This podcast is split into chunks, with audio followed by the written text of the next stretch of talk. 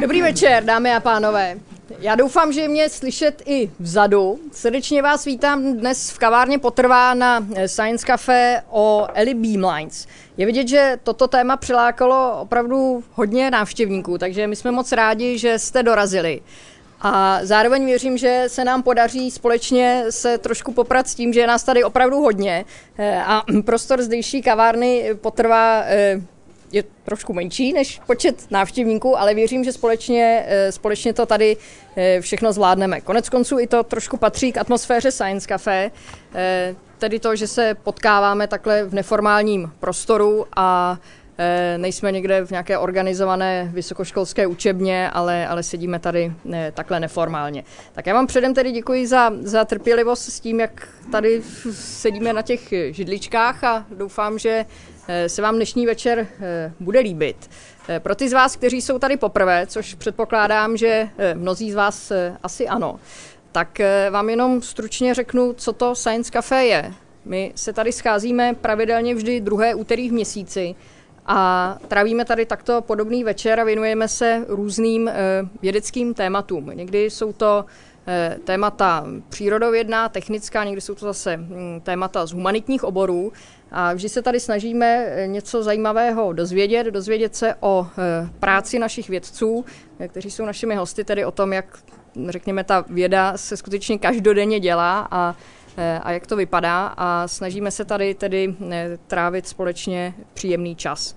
Takže pokud jste tady poprvé, tak eh, věřím, že se vám zde dnes bude líbit a přijdete se podívat na Science Café také třeba někdy příště.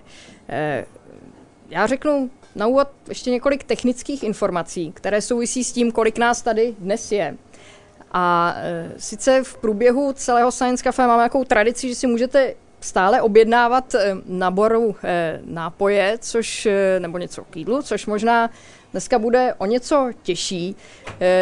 Nicméně věřím, že tady s skvělou obsluhou kavárny potrvá to nějakým způsobem zvládneme, takže takže si klidně můžete dále objednávat, ovšem s výjimkou teplých nápojů, protože přece jenom hluk kávovaru by nám trošku rušil atmosféru. Tak já dodám ještě další technickou informaci. Jak vidíte, eh, je tady mikrofon a to z toho důvodu, že eh, večery Science Cafe jsou natáčeny českým rozhlasem Leonardo. Natáčení nám už třetím nebo téměř čtvrtým rokem zajišťuje Josef Kačírek, kterého vám tady představím.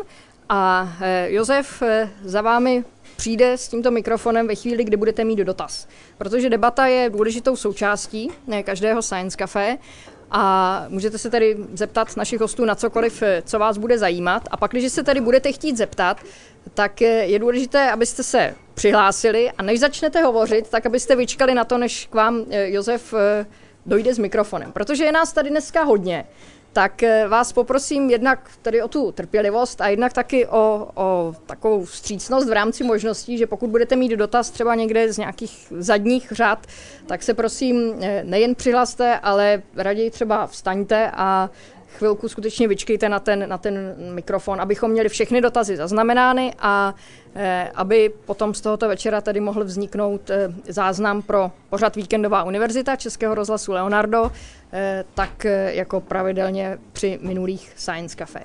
K těm dotazům vás ještě upozorním na to, prosím, ptejte se hodně nahlas. Já doufám, že takhle, jak já mluvím, tak je mě vzadu slyšet. Díváte, tak vypadá, že ano. A e, skutečně nenechte se zmást tím mikrofonem tímto, protože ten souvisí, e, ten je určen pouze pro e, nahrávání, ale e, už jaksi jeho prostřednictvím e, se nerozvádí zvuk e, tady do prostoru kavárny. Takže opravdu hodně nahlas, ať z toho všichni máme e, to, co e, máme mít, čili že slyšíme váš dotaz. Tak, ještě než vám představím hosty, tak e, bych ráda poděkovala našim partnerům, mezi které vedle Českého rozhlasu Leonardo eh, patří také nakladatelství Akademia, které nám na každé Science Café věnuje vždy nějakou knižní novinku, kterou jeden z vás získá. Bude to buď za nějaký originální dotaz, nebo případně pokud správně zodpovíte nějakou otázku, kterou si na vás hosté připraví. To ještě uvidíme v průběhu večera. Dnešní kniha se jmenuje Evoluční hardware s podtitulkem Od automatického generování patentovatelných invencí k sebemodifikujícím se strojům. Eh, takže tady, tady máme takovouto knihu. Eh, hosté potom tedy na konci vyberou jednoho z vás, který ji získá a pokud by třeba na vás eh, toto téma bylo příliš, příliš by vás třeba nezajímalo konkrétně a byla by vám kniha určena, tak klidně můžete říct, že ji třeba věnujete někomu jinému, kdo, koho bude dané téma zajímat. Tak, já myslím, že to je asi vše. A teď už to nejdůležitější, proč jste sem přišli. Já vám představím eh, naše hosty, kteří stojí tady za mnou. Eh, pan Daniel Kramer a pan Pavel Bakule. Dobrý večer. Dobrý večer. Dobrý večer.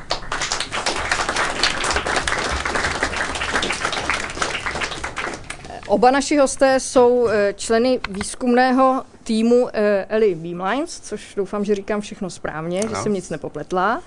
A e, ještě dříve, než e, jim dám slovo, tak e, předám slovo ještě Ondřej Gabrielovi, který je tady a který, který vám zájemcům o, o Eli Beamlines prozradí, jaké materiály si tady budete moci vzít.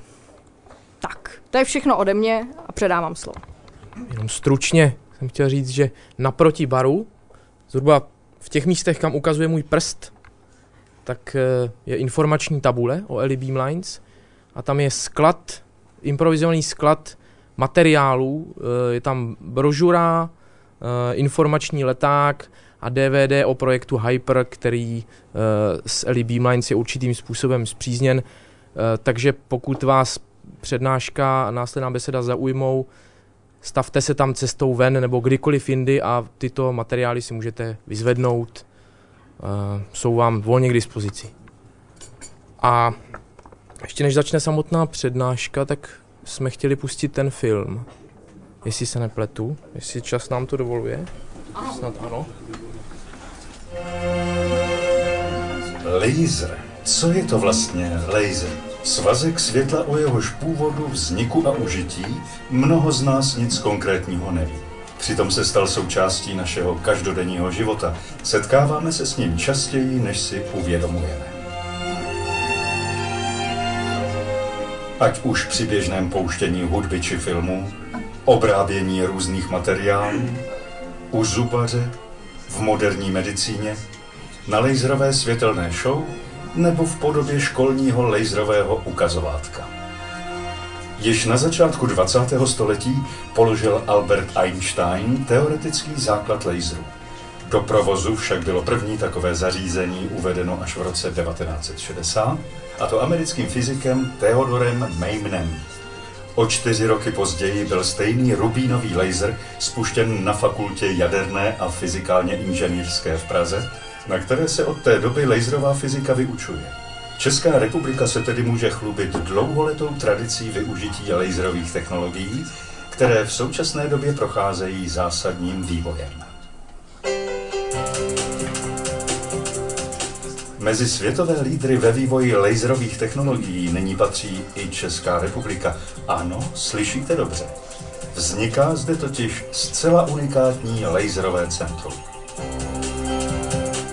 Extreme Light Infrastructure, zkráceně ELI, je mezinárodním projektem laserového centra o výkonu tisíckrát větším, než jakého jsou schopna dosáhnout nejvýkonnější zařízení současnosti. V rámci ELI se vyvine nová generace laserových technologií, schopných produkovat ultrakrátké pulzy obrovské síly. Během statisíciny miliardtiny vteřiny dodají paprsky 100 tisíckrát větší energii než všechny elektrárny na světě najednou. Nebo chcete-li Eli se bude moci pochlubit takovým světelným výkonem, jaký by vytvářelo slunce, kdyby vyzařovalo veškerou svoji energii z plochy 10 x 10 cm.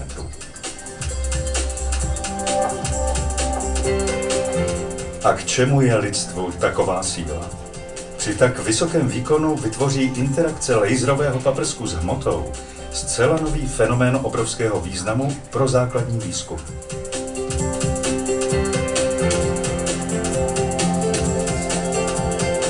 Zároveň také umožní široké spektrum aplikací s vysokou návratností pro společnost v biochemii, biologii, fyzice, materiálovém inženýrství, nanotechnologiích a medicíně.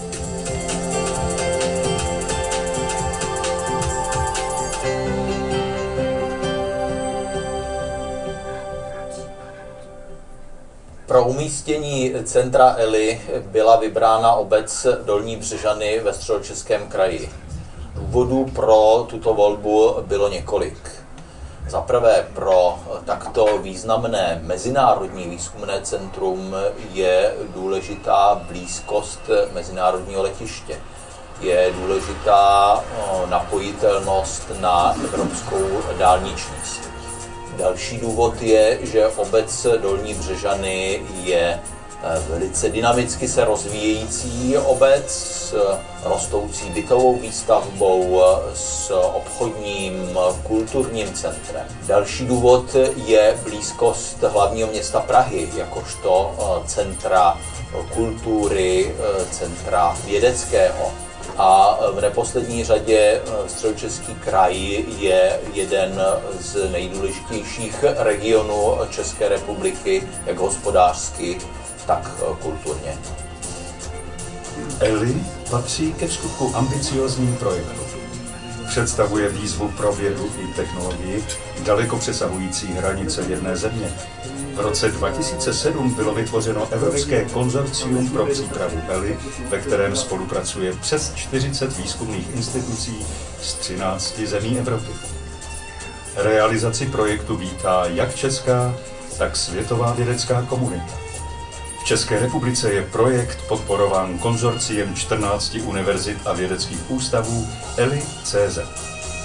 Navíc projekt získal plnou podporu české vlády a je realizován s finanční pomocí Evropské unie.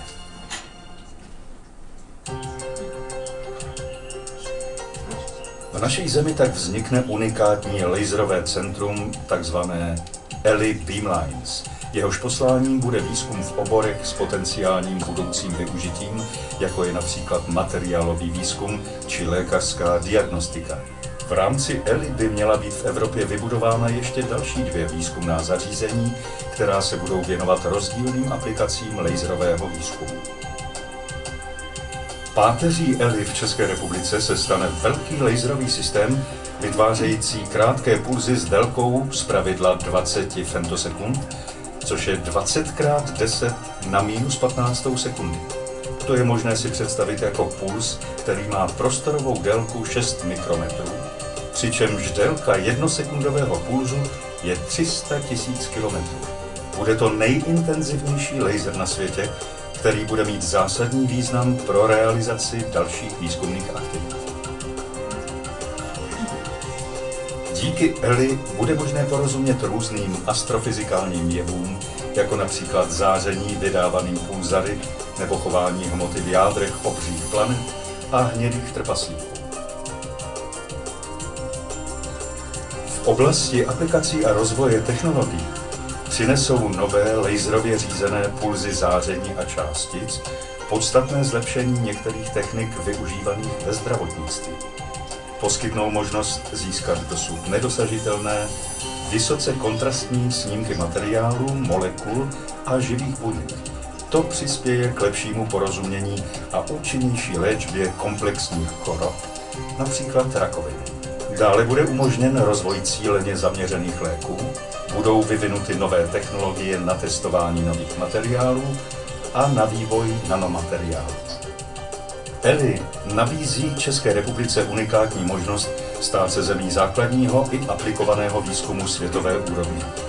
Teď už je pouze na nás, jak této možnosti a neskutečné síly využijeme.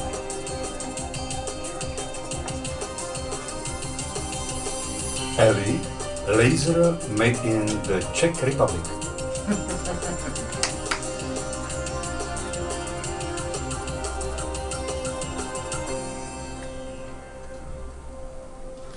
Takže dobrý večer. Já bych tu dnešní prezentaci chtěl začít tím, že trošku doplním některé důležité informace, které v tom, v tom filmu chyběly, a, nebo které z toho teda z různých důvodů vypadly. E, myslím, že tam nezaznělo to, že, že projekt ELI není jenom ELI Beamlines. Je to velký evropský projekt, který ty laserové centra má tři. E, jedno je teda tady v České republice a ELI Beamlines a to se zaměřuje zejména na vysoce výkonné lasery s vysokou opakovací frekvencí a následnou generaci sekundárních zdrojů záření a nabitých částic. Čili je to takové e, centrum, které je nejvíce multifunkční. Ale e, dále existuje ještě, se buduje centrum v Maďarsku názvem Eli Alps, které se bude e, specializovat na generaci atosekundových pulzů v XUV oblasti rengenovského záření a e, další centrum v Rumunsku s názvem LNP, které se bude zaměřovat čistě na jadernou, na jadernou fyziku s pomocí těchto intenzivních laserů. A v budoucnu, když dojde k dalšímu posunu ve vývoji technologií, tak se bude stavět ještě čtvrté centrum, to ještě není vůbec rozhodnuto v které zemi a v jakém rozsahu, a to se bude zaměřovat na vývoj vysoce intenzivního laseru. To bude vlastně završení celého toho projektu, kdy v dnešní době my jsme schopni generovat eh, výkony v, eh, až v současné době okolo jednoho petawatu. Jsou technologie na 10 petawatů, což by vlastně měl být ten, ten projekt ELI tady. A v budoucnu se počítá, že by se to mělo rozšířit až na takzvanou exawatt třídu. Znamená, to by byly stovky, stovky petawatů, až možná těch tisíc petawatů, což by byl ten exawatt. Pro ty zájemce kteří o tento projekt mají opravdu seriózní zájem, tak existuje takzvaná Ellie Whitebook, kterou je možné si nahrát z internetu. Tam je na pouhých 530 stránkách popsáno, jak to vlastně chceme udělat, jaké jsou cíle toho projektu, jaké jsou tam plánované technologie a jaké jsou vlastně strategie implementace. Další informace, která tam, myslím, měla být a chybí tam, je, že my tady v České republice máme z lasery velké zkušenosti. Tady na Akademii věd už Centrum PALS, kde je tedy laser poměrně se starou technologií 80. let, ale ten generuje v jednom pulzu 1000 joulů při délce pulzu 350 pikosekund. Dále je to ještě menší laser na bázi titan safíru, který má daleko větší výkon a vejde se vlastně na, na větší stůl. Asi, délky asi 8 metrů. Další věc, která tam chyběla, že vlastně um, z toho, z toho um, to vypadalo jako, že to bude naprosto unikátní laser, který ještě neexistuje. To je sice pravda, ale e, těch laserů na světě je, e, té třídy jednoho petawatu už několik, jak, jak si funguje. E, tady jsou čtyři příklady, jsou víceméně téměř kompletní výčet těch laserů. Jeden je v Anglii, um, vlastně ve státní Laboratory Science and Technology Facilities Council, Rutherford Appleton Laboratory, kde mají petawatový laser. Um, další petawatový laser je na univerzitě v Texasu, mají Texas Petawatt. Uh, pak mají v Japonsku na Osaka University, Osaka Petawatt modul a v Jižní Koreji ještě existuje také petawatový laser. Vlastně tyhle tři systémy jsou všechny, když se tady podíváte na ty energie, tak jsou to řádově 500 femtosekund, 500 joulů, 500 femtosekund, 500 joulů, 185 joulů děláno 330 femtosekundama ten petawatt. Všechno jsou to teda systémy namázvané takzvaného um, neodymem dopovaného skla a z toho vyplývají potom ty, ty energie a délky pulzu. Uh, v, tom, v té Jižní Koreji mají trochu jiný přístup, tam už je uh, titan safír. Ta energie je nižší, ale ten výkon je vlastně stejný, protože ten puls je daleko kratší. Čili je to 32 joulů děleno 30 femtosekundama, čili zhruba ten petawatt. Um, to dnešní povídání jsme tak trochu rozložili tady s kolegou do tří částí. Já bych nejdříve hovořil o takovém obecném úvodu, na jakém principu lasery vlastně fungují, trochu o elektromagnetickém spektru, jak vlastně konvertujeme energie fotonů a tak dále a, a jak, jak, jakým způsobem se teda generují femtosekundové pulzy a jak se zesilují.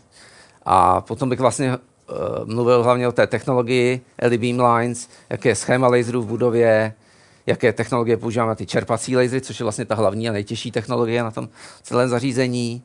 Pak eh, technologie takzvaného frontendu, co jsou ty první oscilátory, synchronizaci laserů a pak teda tu prezentaci převzal můj kolega Daniel Kramer, který by hovořil o diagnostice pulzů, jak fungují kompresory pulzů, jak se tam ty svazky transportují a jak, jak, jaká experimentální zařízení se budou používat na tu generaci těch sekundárních zdrojů záření, to znamená rychlování elektronů, rychlování protonů, generaci rengenového záření. Takže nejdříve jsem začal s takovou jednoduchou, um, takovým jednoduchým úvodem, eh, co se týká elektromagnetického spektra, takže světlo je vlastně elektromagnetické záření. My, my v té laserové fyzice vě, většinou mluvíme uh, jaksi o fotonech, či to jsou kvanta světla s nějakou charakteristickou energií nebo charakteristickou vlnovou délkou. My, to, my ty termíny používáme tak nějak záměně, že buď hovoříme o frekvenci nebo o vlnové délce nebo energii toho, toho fotonu, ale víceméně tím myslím stejnou věc. Ehm, záleží víceméně na té oblasti, v které se pohybujete v tom mikrovlnném spektru. Ehm, když budete mluvit o radiových vlnách nebo mikrovlnném záření, tak se většinou vyjadřujeme v těch megahercích nebo terahercích. Když mluvíme o viditelném záření nebo tom blízkém infračerveném záření, tak většinou mluvíme teda o vlnové délce, mikrometrech, nanometrech, teda pokud je o to viditelné záření. A potom, pokud jdeme k těm vyšším energiím těch fotonů, to znamená UV záření, rengenové záření a gamma záření, tak většinou o těch energiích mluvíme eh, jak si v rámci těch elektronvoltů. Elektronvolt je poměrně malá jednotka eh, energie, že v SI soustavě máme jouly, tak ten jeden elektronvolt je zhruba 1,7 x 10 19 joulu, čili velmi malá jednotka, odpovídá energii, kterou jeden elektron získá ve vaku nějakým potenciálním rozdílu jednoho voltu. Ale je to taková eh, jaksi příjemná jednotka v tom, že teda, eh, ty energie jsou eh, v jednotkách těch elektronvoltů. Eh, ty naše lasery ty budou fungovat eh, této oblasti tady na hraně toho infračerveného záření a viditelné oblasti. A tam multifunkčnost toho centra spočívá v tom, že ty, že ty lasery budou jaksi generovat um, další energie těch fotonů, které budou zejména teda v té oblasti tadyto rengenového záření a UV záření. Potom jsem vás chtěl taky upozornit na ty časová měřítka, v rámci kterých pracujeme. Světlo uletí za jednu sekundu 300 tisíc kilometrů a když si vezmete třeba takový puls, který by byl jenom miliontinu sekundy dlouhý, tak v prostoru ten, ten puls bude vlastně 300 metrů dlouhý.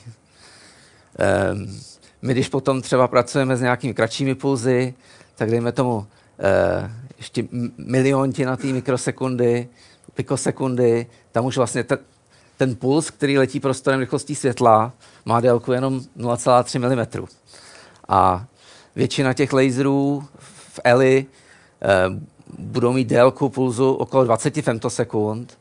To znamená, v prostoru ten puls letí rychlostí světla, ale má délku jenom asi 6, 6 mikrometrů. A um, tohle časové měřítka jsou také důležitá z hlediska těch aplikací.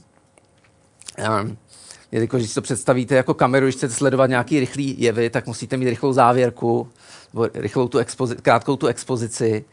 Takže když použijete pikosekundový puls, tak můžete zobrazit um, rychlé procesy, jako jsou třeba rotace molekul, Eh, když se potom přesunete do té femtosekundové oblasti, budete mít femtosekundový laser, tak se můžete dívat na uh, vlastně chemické reakce, jak probíhají chemické reakce, jak se tam mění ty, jak si ty uh, atomy vyměňují ty elektrony a, a tvoří ty chemické vazby. A pokud budete mít atosekundový puls, tak se dokonce můžete dívat na, na uh, pohyb elektronů při nějakém přecho- elektronovém přechodu. Um, jak, já jsem, eh, jak vlastně ten funguje, já se to pokusím nějakým jednoduchým způsobem vysvětlit, um, protože, jak mi bylo řečeno, tady v publiku bude spousta lajků. Uh, je na to potřeba kvantová mechanika, ale uh, v principu to jde vysvětlit nějak takto, že máme nějaký atom, který je tvořen teda jádrem a k němu navázanými elektrony a ty podle kvantové mechaniky mohou mít jenom určité diskrétní energie.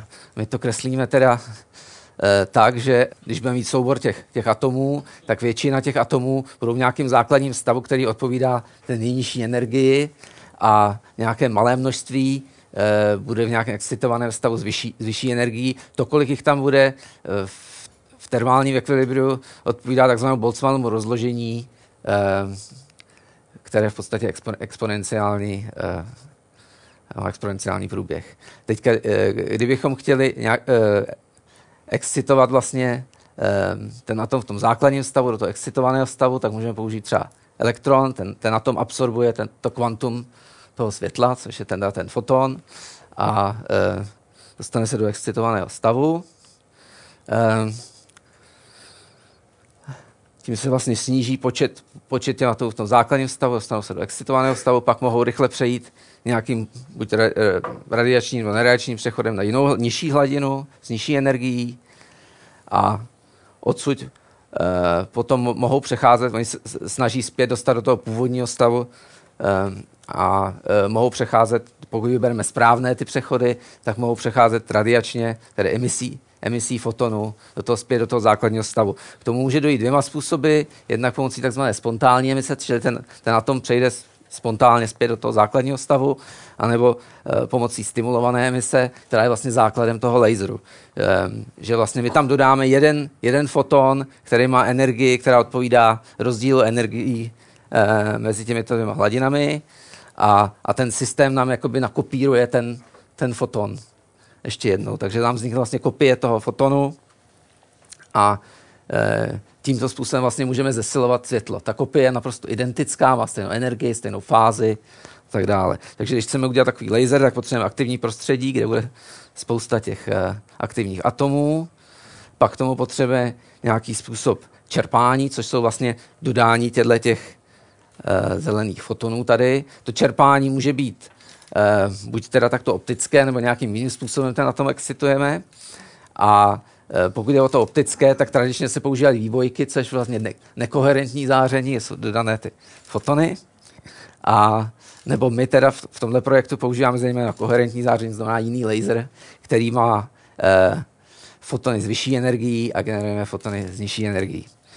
No, takže my tam dodáme takto jeden foton, on se nám pomocí ty stimulované emise znásobí a máme takto vlastně uh, laserový zesilovač. Uh, pokud chceme vytvořit oscilátor, tak tomu musíme přidat ještě třetí prvek, což je nějaká zpětná vazba, která nám umožní, že e, nějaký foton, který tady původně byl emitován jako spontánní, se nám zesílí stimulovaně e, a e, ta zpětná vazba vlastně za, zajistí e, že se, že, že se znova ob, obnoví ta, ta původní, eh, to rozložení těch energií a eh, vygeneruje se ten laserový puls nebo laserový svazek.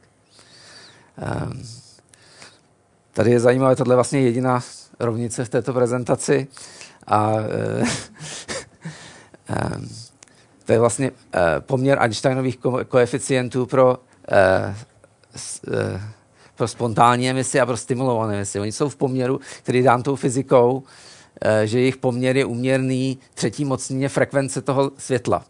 A to je vlastně důvod, proč, proč ty lasery, které my generujeme, jsou většinou a od toho počátku, od těch 60. let, byly v té infračervené a viditelné oblasti. Protože pokud se budete snažit udělat laser na kratších vlnových délkách, tak ta stimulovaná, ta, ta spontánní emise bude tak velká, že vám vlastně znemožní tu stimulovanou emisi.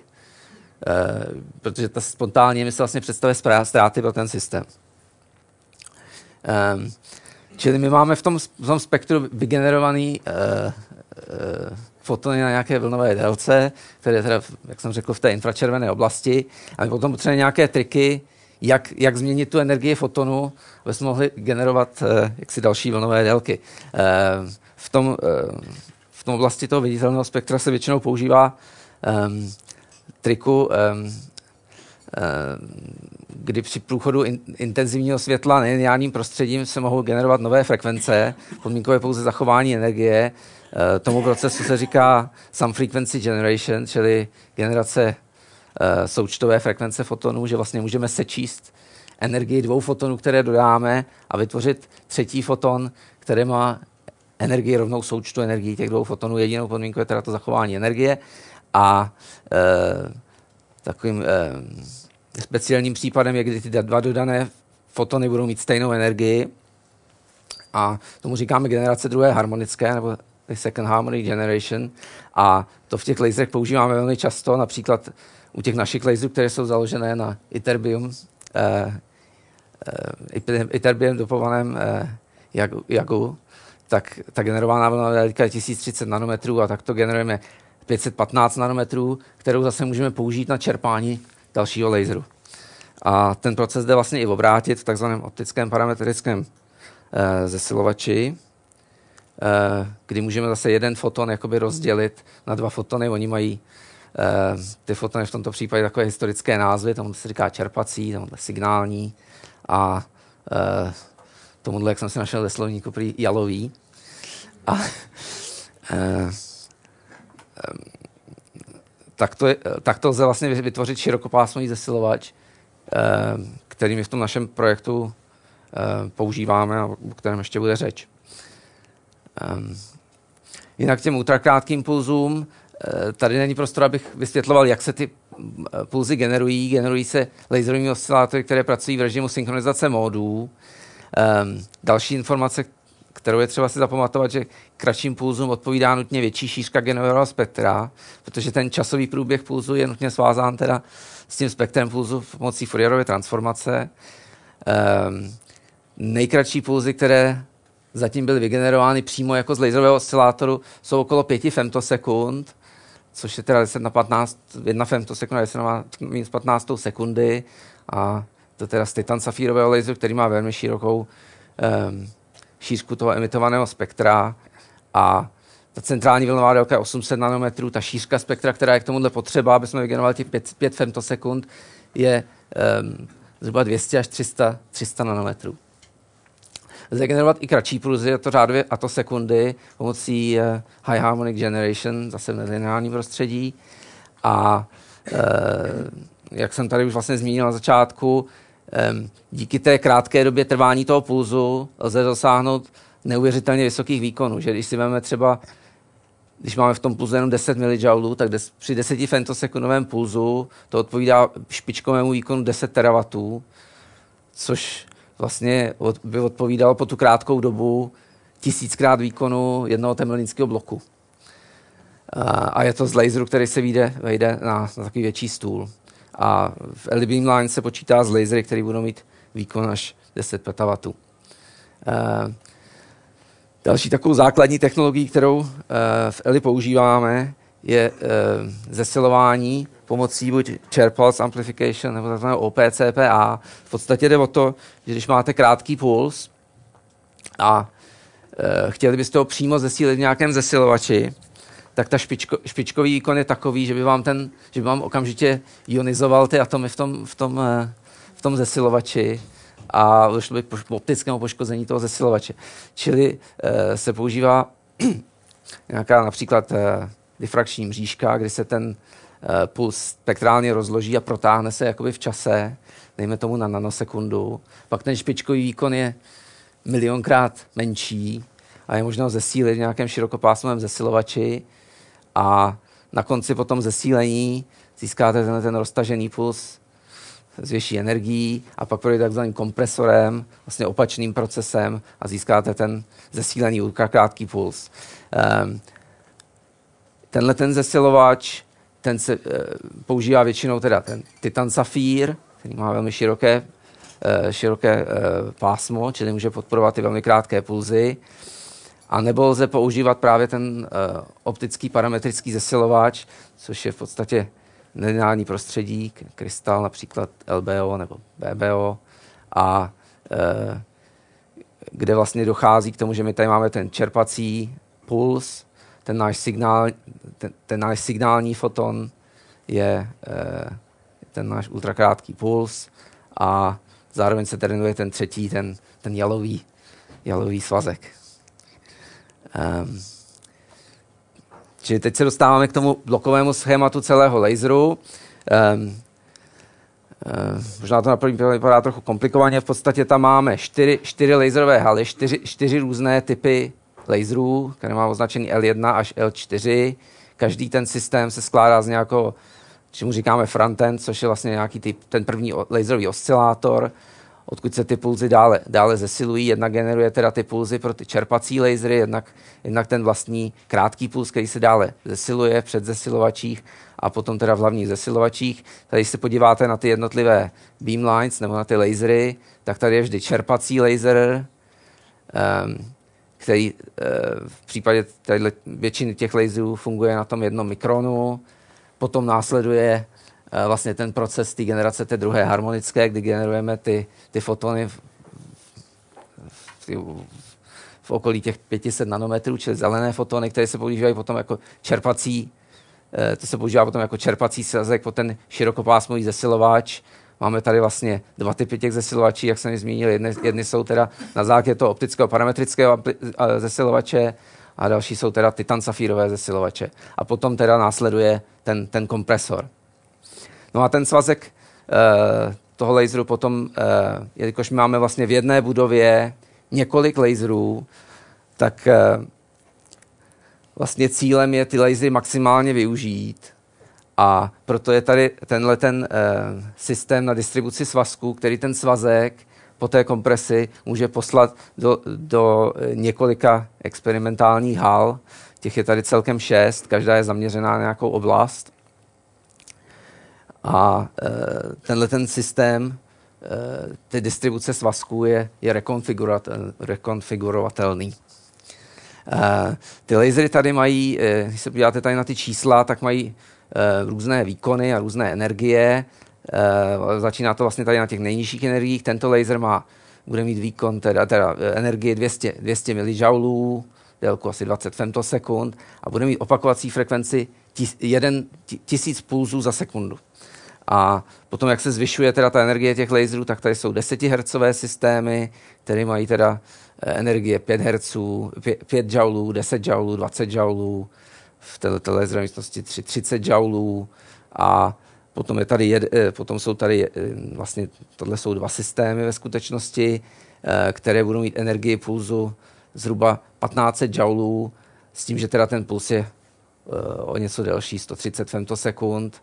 A tady se zatím neplánuje teda ten širokopásmový zesilovač, protože ten, tento laser se vlastně může použít přímo na, eh, na, na, na tu fyziku plazmatu nebo na urychlování elektronů.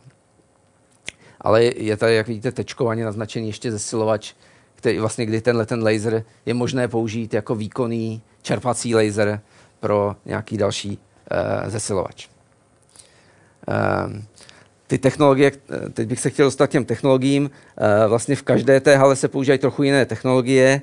Eh, v té první hale se používá eh, k těm čerpacím laserům používá jako aktivní médium takzvané tenké disky, kde tím aktivním materiálem je iterbium dopovaný jak a ty vlastní čerpací lasery jsou zase čerpaný dalším laserem, to jsou laserové diody že tyhle jsou tyhle diodově čerpané tenké disky na bázi Iterbiumagu. Um, další technologie jsou diodově čerpané multideskové, vlastně jiná uh, fyzická konfigurace těch Iterbium jagů. Uh, další technologie, pardon. Můžu se jenom zeptat, co je ten jak? Mm-hmm. To je, to je krystal, který je vlastně hostujícím materiálem pro ty aktivní atomy. To je, jsou tady, to je tady to iterbium a je to zkrátka iterbium aluminium garnet. Čili to je vlastně ta chemická kompozice toho, toho krystalu. A e, v těchto dalších dvou systémech je tím, akti, akti, je tím, tím hostem vlastně pro ten neodymový e, atom e, jsou různá skla. E, výhodou je to, že, že vlastně e, pokud je tím hostujícím materiálem to sklo, že lze vyrobit daleko větší ty zesilovače než, než v případě teda, e, těchto krystalů. Um, čili z těch nových technologií, um, tohle je technologie těch tenkých disků, která byla vyvinuta, která se vyvíjí teda na několika místech. My spolupracujeme v tomhle uh, s lidmi z, z Max Planck Institute for Quantum Optic v Garchingu. Uh, idea je taková, že u nor- normálního teda um, laser se, laseru se používá to aktivní, mate, eh, to aktivní médium ve tvaru tyče, která je chlazená po povrchu a e, ten laserový svazek vlastně e, běží takto po ose toho, e, toho krystalu a tam dochází k tomu, díky tomu chlazení po povrchu, je vlastně ve prostředí ten krystal má větší teplotu než, než u povrchu a e, dochází tam teda k tomu tepelnému pro, profilu, který se odráží na tom, že uprostřed je jiný index lomu než na kraji a dochází vlastně k deformaci vlnoplochy toho svazku, který tím prochází a e, vlastně to funguje jako takzvaná tepelná čočka. Čili čím, čím víc vy se snažíte ten krystal, krystal čerpat, tak část, část té energie toho, těch čerpacích fotonů se převádí na teplo a zahřívá vlastně lokálně ten krystal. A to vlastně limituje e, ty opakovací frekvence, s kterou takový laser může fungovat na řádově desítky herců. A není jednoduché udělat laser s, velkou energií v pulzu a opakovací frekvencí třeba 1 kHz, což je možné s tím, s tím tenkým diskem, kdy ten krystal má tloušťku jenom asi méně než milimetr. Řádově to může být 200, 200 mikrometrů nebo tak. A ten je přímo přilepený na nějaký chladič, který je zezadu chlazený a dosáhnete naprosto uh, rovnoměrného uh, tepelného prof, profilu.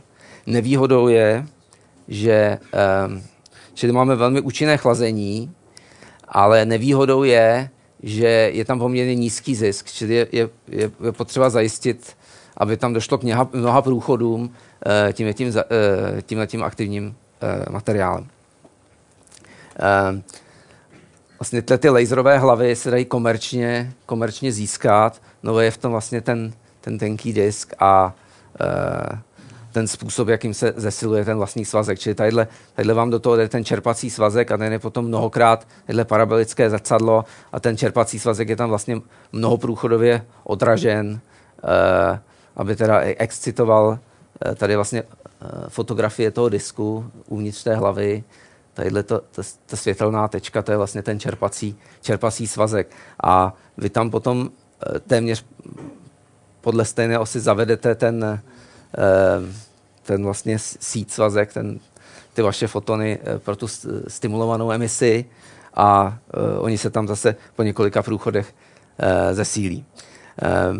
Výhodou je, že tady, tady lze možné použít velmi vysokou intenzitu čerpání pomocí nějakého té jiného diodového laseru. Většinou je to tam přivedeno vláknem a z toho vlákna na konci uh, vlastně vychází třeba 10 kW ve světle.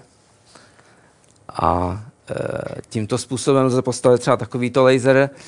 Um, tento laser už funguje, říká se tomu eh, takzvaný regenerativní zesilovač, kde celkem dojde asi k 150 průchodů tím diskem a funguje to tak, že ten puls, který chcete zesílit, tadyhle vejde dovnitř do toho, do toho systému a je tady takzvaná pokosová cela, která funguje jako taková Ehm, elektronická závěrka, která když tam ten puls vběhne, tak mu obrátí polarizaci a ten, ten puls je tam jaksi uzavřen a on, on potom se zesiluje mezi těmito dvěmi zrcadly, se takhle odráží uh, tam a zpět a vlastně se zesiluje v těchto dvou hlavách a na konci toho zesílení po těch 150 průchodech se ta závěrka se odevře a ten puls tady vyletí a uh, odrazí se tady od toho polarizátoru a Potom eh, tímto způsobem eh, lze generovat řádově desítky milijoulů na při opakovací frekvenci kHz eh, s velmi krásným profilem svazku, galsovským profilem svazku. A pro další zesílení je potom plán více průchodový zesilovač, asi 20 průchody s daleko větší my teda zesilovacími hlavami. A tady je to mnohonásobné, mnohonásobný průchod toho svazku tím zesilovačem zajištěn pomocí těchto těch Eh, to tady není vidět, ale eh, tady v tom jsou, je zhruba vždycky asi v kole takhle v kružnici asi 10 zrcadel a ten svazek tam eh, takhle postupně probíhá, potom kruhu a 20krát proběhne a pak, pak teda je teda veden ven.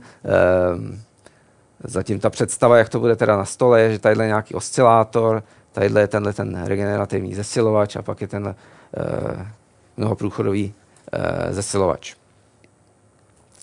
Ehm, další tou technologií, kterou budeme používat pro ten laser L2, je uspořádání těch zesilovačů um, tak, um, takových uh, silnějších, silnějších disků nebo uh, vlastně desek, um, kde je vyrobena taková hlava, laserová hlava, kde je až 8 těch, těch desek z toho aktivního materiálu, které jsou ofukovány heliovým plynem při, při teplotě asi 160 Kelvinů, které chla, rovnoměrně chladí ty desky. A ještě je to velmi chytře vymyšleno, že, že těch atomů toho iterbia je, je různá koncentrace v těch deskách. Proto je nějaký důvod. A ještě další taková chytrá věc, která na tom je, je, že ten krystal je uh, ještě v tako, uh, je vlastně uvnitř dalšího uh, prostředí, uh, kterým je uh, chromiem dopovaný jak, který zajistí, že dojde vlastně k absorpci uh, těch spontánně emitovaných fotonů, a e, které by se třeba jinak odrazily a, dále by se zesilovaly a vlastně by zvyšovaly ztráty, ztráty toho, e, toho zesilovače. Čili eh, na základě této technologie, která se vyvíjí v Anglii, v té radiofotografické laboratorii, by mělo jít postavit čerpací lasery s energií až 100 joulů v jednom pulzu a opakovací frekvencí 10, 10 Hz. Zatím je to v takovém stádiu, že existuje hlava fyzicky, která už funguje, která má výstupní energii asi 10 joulů a Eh, je vlastně eh, namodelováno, napočítáno, jak ten, jak ten systém postavit, aby fungoval na těch 100 joulů. Eh, podobná technologie byla demonstrována i v přední laboratoři v Lawrence Livermore National Laboratory, kde postavili teda s podobnou konfigurací zesilovač, kde ty desky jsou neodivem dopované sklo a výhodou je, že ten funguje při, při pokojové teplotě. A tam už bylo demonstrováno 60 eh, joulů při 10 Hz. Další tou technologií, eh, kterou jsem tady zmínil, eh, je, která je stará, stará technologie, je poněkud vylepšená, a to je kombinace těch neodymových skel. Že vlastně, když se skombinují různá ta neodymová skla, tak ty takže vlastně eh, kombinací těch skel, když použijeme teda fosfátové sklo a silikátové sklo, tak, ze, tak jejich kombinací lze získat širší um, šířku té emisní čáry a tudíž podpořit daleko kratší puls. A tímhle způsobem lze získat pulzy, které mají 130 femtosekund a využít toho, že z těch neodymových skel je, je možné získat velké, velké energie. Čili uh, v současné době existuje právě ten, ten Texas, Texas Petawatt laser, který jsem zmínil na začátku, kde se generuje, 180, se generuje 185 joulů ve 130 femtosekundách a my bychom chtěli tenhle ten uh, systém jak si uh, přidat k němu další zesilovač a to až na energii 1900 joulů v těch 130 femtosekundách. Těch 130 femtosekund je uh, poměrně uh, důležité číslo, protože při těch těch 130 femtosekund je vlastně ideální na tu jednu z těch aplikací, které veli máme, a to je urychlování elektronů.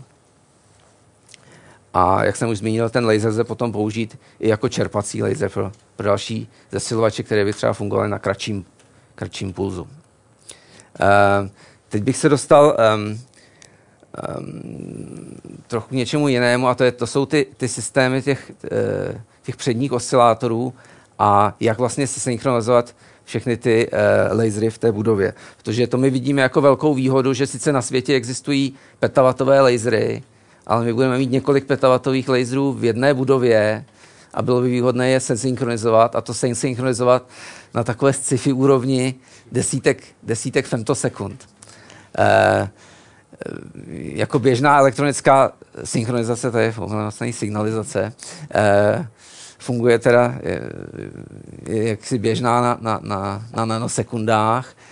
Existují velmi sofistikované systémy elektronické synchronizace, které mimochodem také využívají laser pro tu synchronizaci a optická vlákna pro distribuci těch pulzů, tak je možný dosáhnout synchronizace až 10 pikosekund ale my bychom chtěli daleko přesnější synchronizaci právě na úrovni těch, nanoseku, eh, na úrovni těch femtosekund a proto je třeba vlastně tu synchronizaci dělat opticky. Takže ta, eh, ta idea je taková, že máte ten oscilátor, který vlastně z jednoho pulzu vydělí dvě energie, dva svazky, které jsou naprosto časově synchronizované, jsou vlastně odvozené z jednoho pulzu.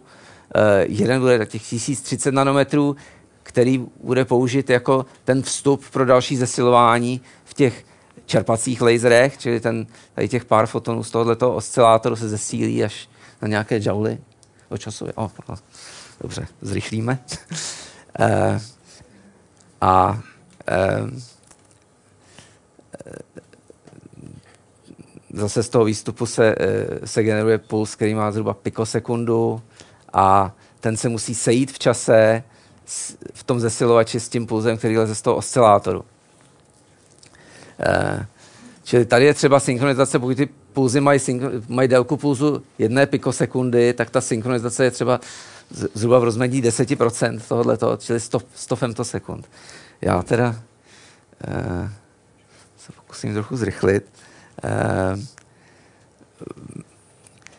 my tuhle tu optickou synchronizaci nemůžeme použít úplně univerzálně, protože tam používáme vlastně růz, různé vlnové délky v různých systémech a jako náhodou se vlastně před třemi lety objevila úplně nová technologie, jak uh, um, generovat optické hodiny a jak je, jak je dále uh, distribuovat pomocí stabilizovaných vláken, kdy je možné dosáhnout toho, že, že můžeme mít různé, různé oscilátory, růz, různé frontendy a se synchronizované pomocí optických hodin, které budou posílat 100 femtosekundové pulzy s opakovací frekvencí 240 MHz a všechny ty lasery nám dohromady zesynchronizovat. E, je možné dosáhnout, jak je tady vidět, integrované odchylky pod, pod jednu femtosekundu. E, já bych teda tyhle ty detaily přerušil, pokud, je, pokud někdo bude mít zájem, později mohu, mohu vysvětlit e, detaily a předal bych slovo mému kolegovi. Děkuji za předání slova jsem věděl, že když budu druhý, tak mi zbírá tak tři minuty na prezentaci. Takže zkusíme rychle a ne zase tak moc rychle. Eh, já začnu kompresory pulzu. Vy jste viděli, že na začátku musíme pulzy roztáhnout, aby se, abychom mohli, abychom nezničili zesilovače, čili na konci je potřebujeme zase, zase spojit eh, do, do, jednoho, do jednoho krátkého pulzu, což eh, na začátku si to představíte jako První v čase přiletí červená, na konci modrá, což jenom schematicky.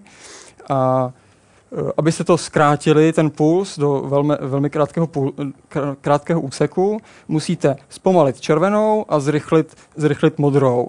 Pokud toto provedete, nejlépe tím, že červenou necháte projít delší optickou dráhu, a modrou necháte projít kratší optickou dráhou, tak se setkají na úrovni zelené a máte velmi krátký, eh, velmi krátký puls. Eh, samotné kompresory pulzu se dělají eh, například z optických hranulů, jako je zobrazeno tady, kdy se rozkládají, světlo se rozkládá na různé vlnové délky a potom samozřejmě třeba tady červená projde kratší, kratší dráhou než, než modrá a můžeme poskládat ten, ten daný puls. Tohle je zrcadlo. E, fungují také vláknové, e, vláknové kompresory pulzu, e, čirpovaná zrcadla, co jsou speciální zrcadla s mnoha vrstvami a také difrakční, difrakční mřížky, což je to řešení, které se používá pro vysokovykenné systémy v reflexním módu, čili v odrazném. Tady je jeden, jeden příklad uh, velmi drahé uh, optické mřížky. Uh, pokud se instalují, tak se kolem nich chodí opravdu po špičkách, aby se s nimi nic nestalo a aby se nerozladili, protože je velmi těžké je nastavit. Tady je jeden příklad symetrického kompresoru se čtyřmi mřížkami. Je zde zase opět vidět, že červená barva proletí kratší dráhu než modrá, měly by se potom setkat kolem, té, kolem doby té zelené. Čili červená se zpomalí a modrá, modrá doběhne, doběhne zelenou. Eh, dále bych promluvil pár slov o jednom z diagnostických systémů. Je, například budeme používat eh, Shack-Hartmann senzor, který se používá pro měření vlnoplochy, čili vlastně jak, jakou kvalitu má to světlo, které vyjde, vyjde z, le, z laseru, neboli jak je zakřivená jeho vlnoplocha. Pokud je vlnoplocha ideálně rovná a dopadá na eh, pole mikročoček, něco podobného, co máte ve fotoaparátu taky, tak eh, se fokusuje, fokusuje do velmi pravidelného tvaru na váš, na váš detektor. Pokud dojde k, k, zakřivení, k zakřivení vlnoplochy, tak se čočky jednotlivé, eh, jednotlivé části vlnoplochy odkloní a různě se rozjedou body na detektoru a pokud toto analyzujete v počítači, můžete rekonstruovat vaši vlnoplochu. To se nedělá jen tak z legrace, ale pokud už tuto vlnoplochu máte změřenou, můžete použít adaptivní optiku, stejně jako, jako například v teleskopech, v astronomii, a můžete vlnoplochu korigovat pomocí deformovatelného zrcadla. Tady je jeden, jeden příklad, například, co se používá v Livermoreu. Deformovatelné zrcadlo má mnoho aktuátorů a může se může se pohybovat v rámci několika, několika mikronů a korigovat uh, vaší, vaší vlnoplochu. Dále budu mluvit o Cassegrain systému, který budeme používat pro přenos uh, neboli transport femtosekundových pulzů od kompresoru do, do experimentu. Ve většině zařízení ve světě toto neexistuje, protože mají jenom jeden či dva laserové systémy a kompresor mají kousek od experimentu a dráha transportní je velmi krátká. My máme opačný problém, máme velmi, velké množství laserů a velké množství interakčních komor a potřebujeme tam převést eh, laserové svazky na velké vzdálenosti, čili budeme potřebovat periodicky fokusovat laserový svazek. Tady jeden z příkladů prvního inženýrského návrhu teleskopu typu Cassegrain, což je vlastně, uh, pokud si koupíte teleskop pro pozorování eh, hvězd, taky vlastně část hvězdářského teleskopu, trošku upraveného, aby se v něm mohly procházet, transportovat dva svazky eh, najednou. Důležité je, že zde je optika, čili zrcadla, vibračně oddělená montáží od, uh, od vákuových komor, čili pokud dojde k nějaké deformaci, deformaci komory či vibraci komory, tak se nepřenese na optiku. To je vysoce důležité pro, pro lasery. Neboť by se potom pohybovali a na velkých vzdálenostech by se nám dostali mimo zrcadla a mohly by nám poškodit další systémy. Eh, aby byla zajištěna stabilita těchto laserů, tak vlastně celá budova, kde budou, kde budou laserové systémy, je postavena jako velký optický stůl. Čili eh, ta modrá část, kde tady vidět, tak je eh, vibračně oddělená od zbytku budovy, kdy ve zbytku budovy jsou různé ventilační systémy, vákové pumpy a podobně, které vytváří vibrace. A tato, tato část má například eh, podlahy jsou odděleny od, od stěn zbytku, zbytku budovy. Stěny jsou 1,2 eh, až 1,6 metrů tlusté, takže by to mělo zajistit eh, velmi stabilní podmínky pro transport svazků na dlouhé vzdálenosti. A vibrační analýza byla provedena včetně měření na místě, čili jak daleko to, od, o, co se přenáší z dálnice, z letiště a podobně. Protože to všechno může hrát velkou roli. E, distribuce svazků bude probíhat na velké vzdálenosti. E, tady je jenom malý náhled ve 3D modelu, kdy e, tady se prochází, transportují svazky různě, různě po stěnách až do experimentálních komor, kdy jsou zde nebo, nebo zde. Velké hrnce, co vypadají trošku jako lentilky, slouží pro kompresory těch velkých desetipetawatových svazků. Uvnitř jsou, jsou ty velké mřížky. Laserová budova v Eli je, je, bude eh, ve třech, ve třech patrech. Horní patro je hlavně pro podpůrné technologie plus generování toho 10 petawatového svazku. Mezi patro přízemí obsahuje vlastní, vlastní lasery, kromě L4, toho 10 petalatového, a v podzemí už se děje ta vlastní výzkumná činnost, doufáme, eh, kdy bude šest experimentálních hal, každá dedikovaná na jiné, jiné experimenty. A eh, zároveň tam budou ty eh, kompresory svazku. Co se týče výzkumných programů v, v Eli Beamlines, první program se týká repetičních vlastně vlastně návrh a stavba laserů. Uh, druhý program je ultrakrátké repetiční rengenové zdroje záření, což bude v, v halách 1, 1, 2, 5. Dále budeme urychlovat eh, částice pomocí eh, laserů ve dvou halách. Čtvrtý program jsou aplikace v materiálovém, biomedicínském a molekulárním výzkumu, což je týká zase, zase tří, tří hal 1, 2, 5. Dále budeme zkoumat eh, laserové plazma a fyziku vysokých hustot v, v experimentální hale číslo 3, která bude jakoby nej, eh, nejuniverzálnější, nejvíce svazků bude do ní převedeno. a fyzika a teorie intenzivních polí se bude zkoumat v hale 4. Eh,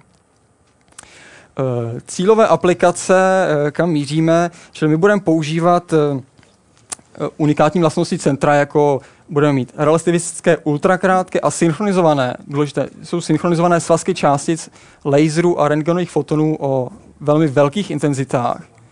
Budeme mít zároveň vysoké opakovací frekvence, unikátní rozsah energií, vysoký jas a brilianci a zároveň budeme mít vysokou stabilitu mezi pulzy, což by měla umožnit uh, technologie diodového čerpání a zároveň například tenkých, dis- tenkých disků. Uh, z toho bychom měli získat potenciální aplikace například v urychlovačích, kdy předpokládáme nové a kompaktní přístupy, například kompaktní free electron laser, o něž ještě budu pár slov mluvit.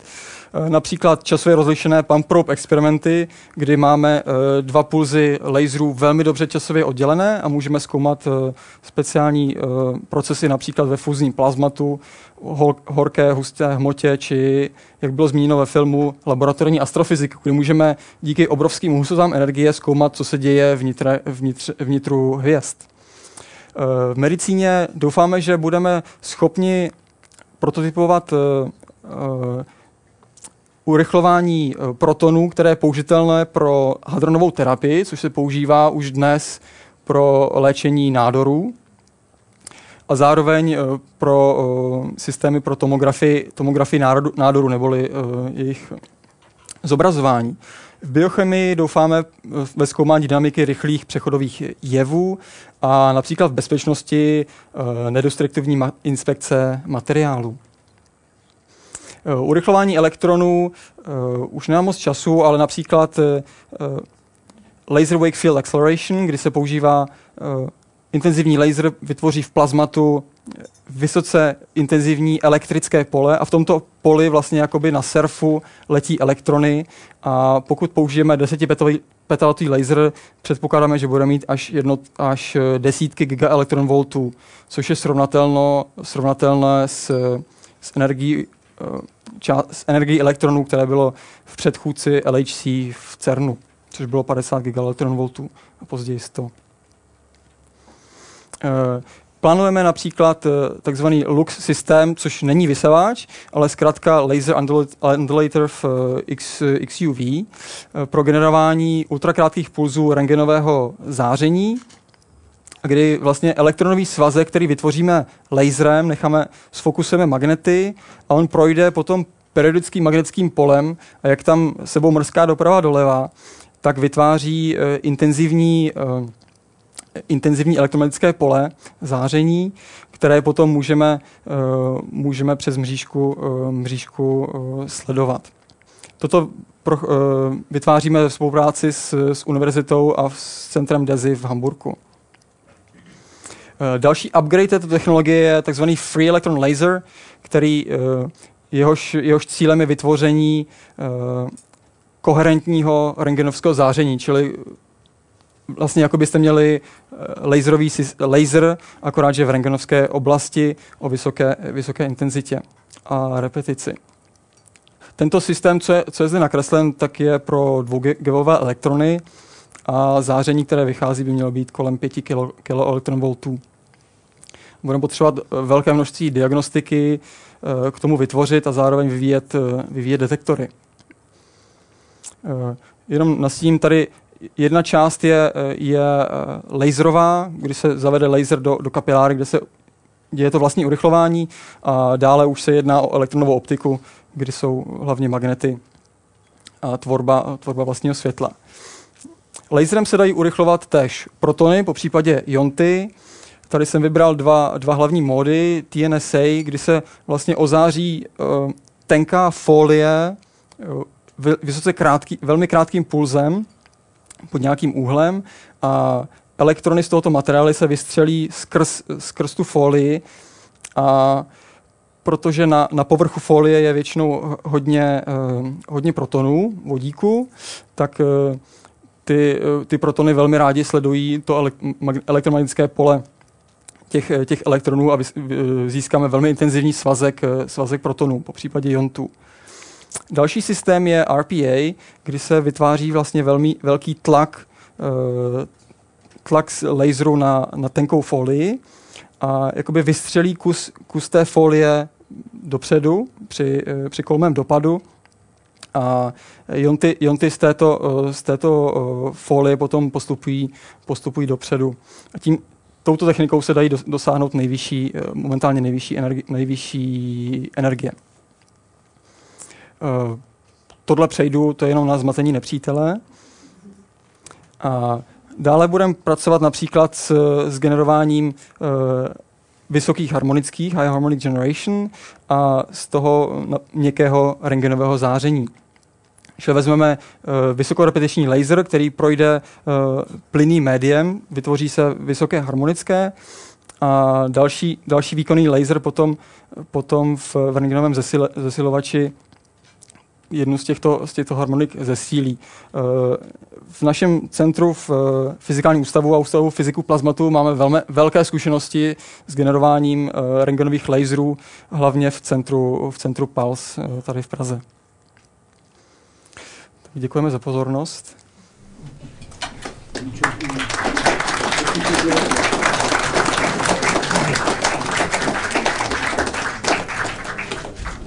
Tak já děkuji oběma hostům za úvodní prezentaci a teď nastává prostor pro vaše dotazy. Takže vás poprosím, jako jsem říkala na začátku, přihlásit se, e, ideálně klidně i vstát a pokud jste někde tam trošku vzadu a dostali bys, máte dotaz, tak, tak pokud by se vám podařilo dostat se sem k nám kousek blíž. Tak, kdo má první dotaz?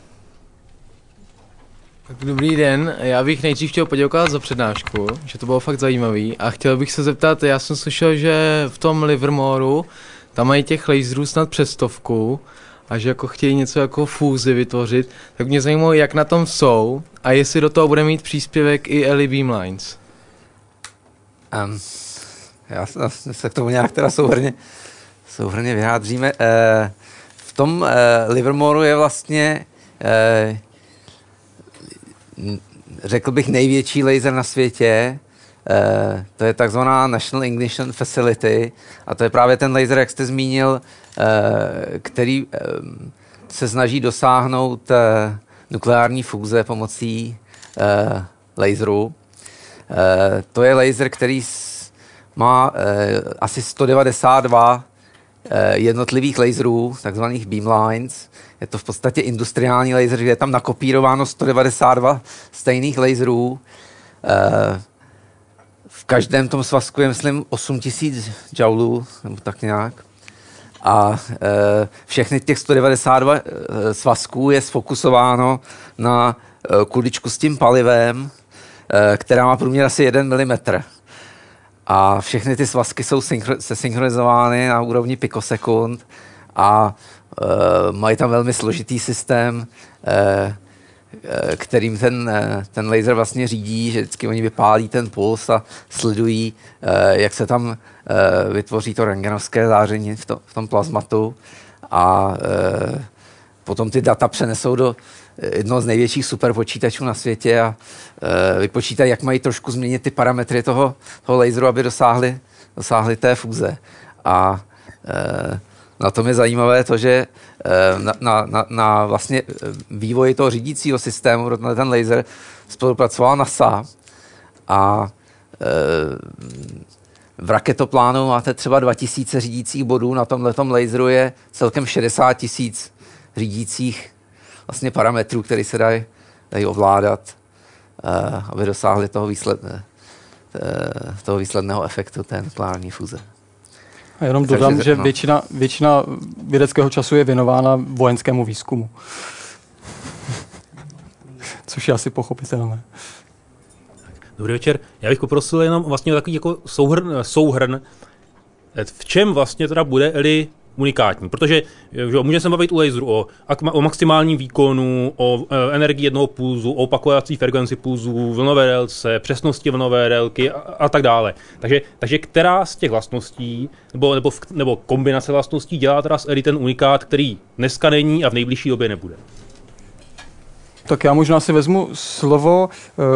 u Eli je velmi výjimečné to, že má opravdu velké množství femtosekundových svazků, což uh, žádné zařízení na světě uh, není takto koncipováno, aby bylo takhle uh, použitelné pro velké množství výzkumných, systém, výzkumných programů. Čili jedna věc je ten distribuční systém, kde budeme posílat svazky do různých, různých, pro, různých komor pomocí distribučního systému na velké vzdálenosti a zároveň budeme mít ten nejvýkonnější laser těch 10, 10 petawatů. Samozřejmě je tam, je tam nějaká soutěž ještě s dvěma, s, s dvěma projekty, kdo to, kdo to dodělá nejdřív, ale jsme předpokládám na docela dobré cestě mít nejvýkonnější laser, ale nestavíme na tom, že budeme mít nejvýkonnější, ani nejintenzivnější, ale na tom, že bude nejuniverzálnější centrum v tomto, v tomto směru. Čili velké množství svazků v jedné komoře či, či v druhé komoře. Já bych tomu dodal ještě, eh, pokud se nám to podaří, tak unikátní bude právě ten systém eh, té synchronizace na úrovni femtosekund, že když si to představíte, eh, jak jsem říkal, když máte 10 femtosekundový puls, tak on má v prostoru jenom nějaké 3 mikrony a ten puls letí prostorem rychlostí světla a vy se snažíte vlastně tyhle ty pulzy, které přichází z různých beamlines, projdou stovky metrů tím, tím zařízením, aby se vám v prostoru a v čase sešli v té experimentální komoře a protli se tam teda na úrovni těch, těch femtosekund. Jo. Když, si, když si představíte, že byste vystřelil ze dvou zbraní najednou a chtěl byste, aby ty kulky potkali, tak eh, ta kulka má průměr několika milimetrů a, a, a ta rychlost je, je zhruba 0,3 km za, za sekundu, nebo tak nějak, pokud se dobře pamatuju. Takže, eh, a ne 300 tisíc km za sekundu. Jo. Eh, takže v tomhle je to ještě trošku sci-fi, ale my si myslíme, že pomocí té, té optické synchronizace uh, tohle toho dosáhnout lze. A potom samozřejmě jde dělat větší, větší množství experimentů, jestli pomocí jednoho laseru připravíte nějak uh, třeba plazma a pomocí druhého laseru to plazma nějakým způsobem zkoumáte, nebo připravíte si rengenovský svazek a pomocí druhého rengenovského svazku uh, se děláte nějak, nějaký to vlastně měření těch parametrů. Eh, dobrý večer, já mám dotaz. Vy jste říkali v tom Livermoreu, eh, jestli jsme nám dobře, že tam je nějaký počítač, který vyhodnocuje vlastně výsledky eh, těch experimentů.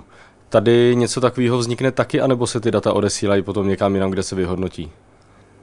Um, my tady s žádným jako super počítačem neposíla, nepočítáme. Ty data se samozřejmě budou sbírat v poměrně velkých objemech a většinou se to dělá tak, že ty data z těch detektorů se, se uloží, část z nich se jakoby online analyzuje a zbytek se prostě uloží jako data a později si je ten uživatel může odnést na svůj počítač a nějakým způsobem je, je zpracovat nebo si je prostě po síti přenést na ten super počítač, pokud je to potřeba, ale e, na to není nutné, aby jsme ten počítač fyzicky měli e, v tomto komplexu. Mě tam, mě tam zaujala zmínka o tom free electron laseru, Eh, a spolupráce s Desi v Hamburku. Jestli se nepletu, eh, když si Němci plánovali dlouhý, eh, dlouhý lineární urychlovač, který slouží právě jako zdroj pro laser na volných elektronech, tuším se jmenuje Tesla nebo tak nějak. Co z těch jeho plánovaných možností je možné vlastně eh, nahradit eh, nahradit eh, tím laserem odvozeným ze svazků eh, LED Lines?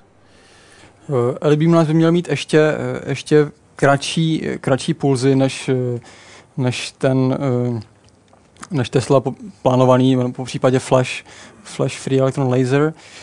Zároveň předpokládám, že bychom měli mít ještě větší, větší intenzitu. Ale to už je spíš na, na, jinou, na jinou diskuzi. No, taky mě tak zaujalo, protože ta, ta, to Tesla to mělo být zařízení, které mělo mít uh, x kilometrů dlouhý a bylo, bylo vlastně ještě, vlastně ještě větší infrastruktura, než, než, bude, než by byla LED Beamlines. Ale je to, je to zase konvenční, konvenční uh, urychlovač elektronů. Čili oni nevytváří uh, elektrony laserem, ale mají uh, prostě spoustu kavit. Stejně tak se předpokládá například uh, International Linear, Linear Collider, pokud by se postavil, tak by byl několik kilometrů, ale třeba 50 kilometrů dlouhý. ale to jsou zase konvenční technologie. A my doufáme, že by se mi něco podobného, samozřejmě o nižších energiích, mohli postavit na... Eh, jenom řeknu, že to, co se v konvenčním urychlovači může urychlit na, dejme tomu, na, na kilometru, my bychom teoreticky mohli zvládnout na, eh, na metru, pokud se všechno, všechno spojí dohromady. Ještě jenom dodám, že ohledně urychlovačů velmi důležitý parametr, eh, pokud se urychluje, urychlují částice laserem, je, je takzvaná emitance, což je eh, prostě parametr svazku, jak, jak moc se, se diverguje vlastně. A tady je to u generování laserem je to vlastně eh, bodový zdroj, čili ta emitace je obrovsky malá. Pokud se člověk, pokud se bavíte s někým z oblasti urychlovačů, tak jsou ty hodnoty řádově jinde. Takže potom i, i ty problémy jsou, jsou dosti rozdílné. Bych se chtěl zeptat, jak bude vůbec organizován eh, výzkum v tom centru, jestli to budou nějaké české skupiny nebo budou přijíždět skupiny ze zahraničí, kdo bude rozhodovat o tom, co se tam bude dělat a z jakých peněz bude placen provoz. Uh, mám si Pavel chce o tom říct, ale Eli bude patřit do um, struktury, které se říká ERIC, což je uh, nová, nová struktura založená Evropskou unii. Uh, její členové budou ty minimálně ty další tři, uh, tři státy, Rumunsko a, a Maďarsko. A bude to fungovat podobně, podobně jako CERN, kdy budou členské státy, budou platit příspěvky a budou jednotlivé výzkumné týmy budou podávat uh, návrhy na, na experimenty a na základě, na základě uh, vyhodnocení nějakou komisí, budou dostávat eh, čas, takzvaný beam time, na jednom z těchto tří, eh, z těchto tří eh, center. Čili bude to rozhodování, kdo co bude dělat, bude na základě kvality těchto, těchto vědeckých návrhů. A předpokládám, že určitou prioritu budou mít ti, kteří budou členy, členy tohoto konzor, konzorcia ERIC, čili kteří budou platit příspěvky. A pak tam samozřejmě může být i placený přístup od teda třeba firmy Boeing nebo jiné firmy, která bude si tam chtít něco změřit, tak samozřejmě e, tam bude vymezený i nějaký čas na ten, na ten komerční přístup, e, kde potom ale zase výsledky, ty data nejsou veřejná. V případě toho teda e, veřejného přístupu jsou, jsou i ty data vlastně většinou veřejná. Tak bych chtěl takový den politicky trochu nekorektní, Eh, a to sice, jak velkou roli při výběru dolních břežan jako, jako místa, kde to bude stát, hrálo to, že to je že to je vlastně v Praze, ale už ve středočeském kraji a tím pádem to je mimo region, který už je moc bohatý na to, aby čerpal evropské dotace. Byl to eh, velmi důležitý důvod, protože strukturální fondy eh, nemohou jít do, do Prahy, která je příliš, příliš rozvinutá. Čili jedno z důležitých kritérií bylo, že, že dolní břežany jsou blízko, ale ne zas tak blízko. No, protože tady vidím MŠMT, eh, OP vzdělávání pro konkurenceschopnost a OP pro výzkum a vývoj inovace, tak se ptám, jestli se vás netýká teďka ten dopis, co dostal pan Dobeš z Evropské unie. To je jeden dotaz. A druhý dotaz je, jestli už máte nějaký témata pro tu laboratorní a astrofyziku. Projekt ELI je financován z programu OP WAFPI, čili program pro výzkum a vývoj, výzkum a vývoj pro inovace. A někteří pracovníci jsou placeni z programu OPVK, což čeho se týká ten, e, ten dopis, ale náš, náš program začal, začal až, až tento rok, takže a onen dopis se týkal předpokládám 2008 či 2009, takže doufám, že nás se, nás se dotyčný dopis eh, netýká. A eh, já osobně se nevěnuju programu astrofyziky a podobně, čili v tomto si pří, příliš nejsem, nejsem jistý, co už máme rozhodnuto a co ještě se bude připravovat teď. A případně nějaké studie mechanismu chemických reakcí, nebo ty biochemie, biochemické úkoly? Vědecké, uh, vědecké programy jako takové má na starosti Georg Korn, což je jeden kolega, který k nám přišel z Německa a ten, ten zastřešuje uh, tyto programy, takže nejlepší bude adresovat to, tento dotaz, uh, dotaz na něj, protože já bych určitě vás nějak mystifikoval. Hulicius, Fyzikální ústav. Já bych zopakoval část první otázky, jak je to s plány na fúzní experimenty a patrně byste se měli zmínit o Highlights nebo Hilase části projektu. Tak eh, pokud já vím, tak eh, fúzní experimenty se, se neplánují s tímto laserem. Já nevím, opraví se.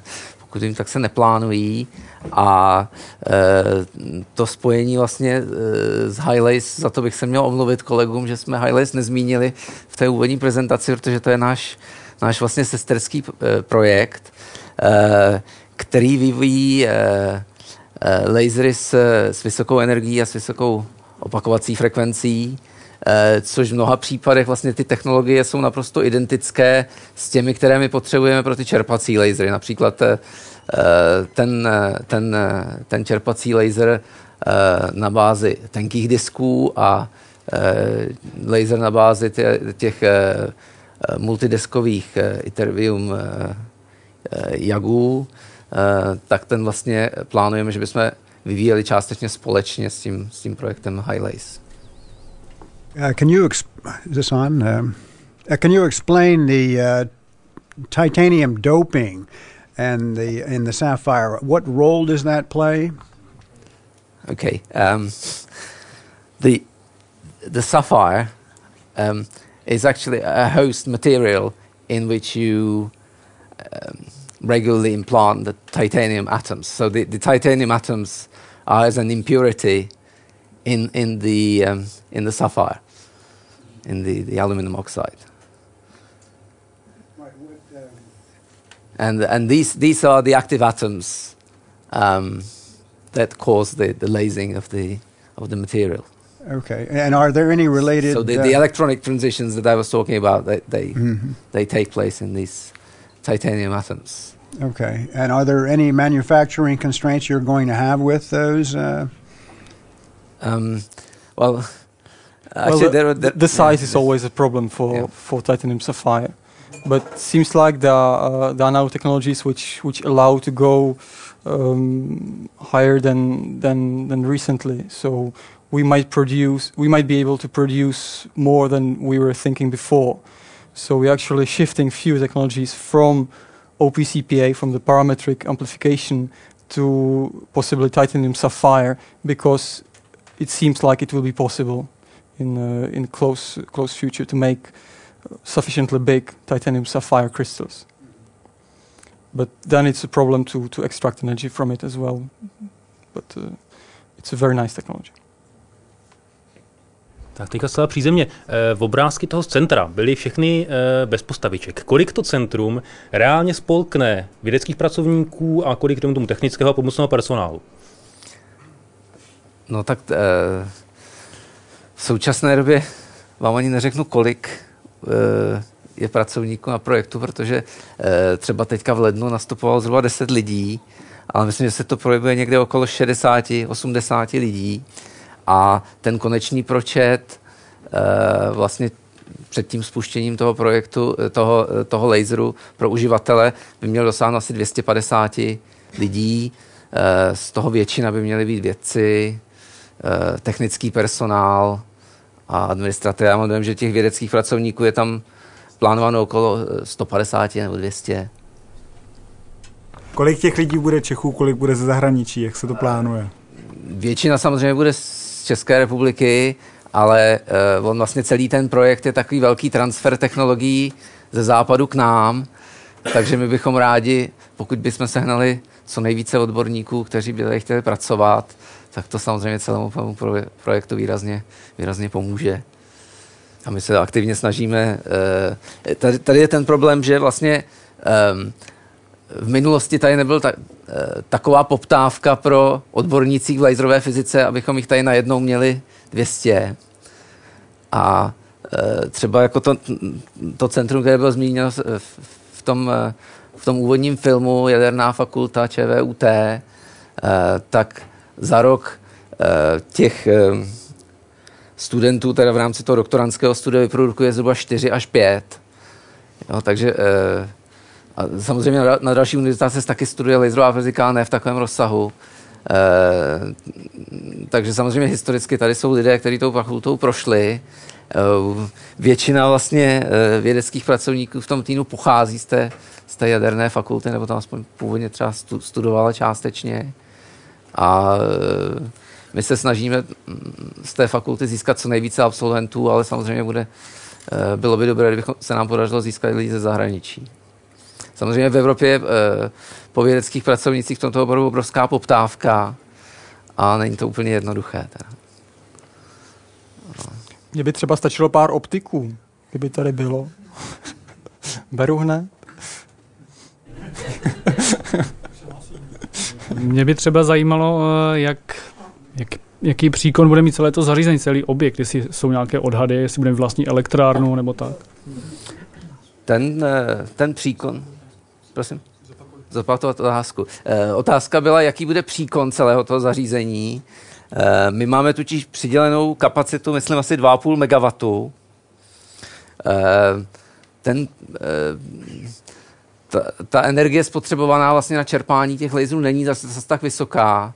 Eh, protože to čerpání právě k tomu dochází pomocí těch čerpacích diod, které mají velmi vysokou účinnost, okolo 50% z té elektrické energie na tu optickou.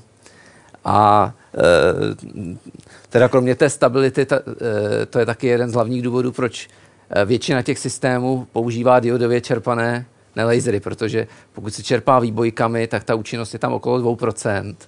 A třeba jeden z těch, a my, my se chceme dostat na opakovací frekvence okolo 10 Hz při eh, energiích pulzu okolo 100 joulů.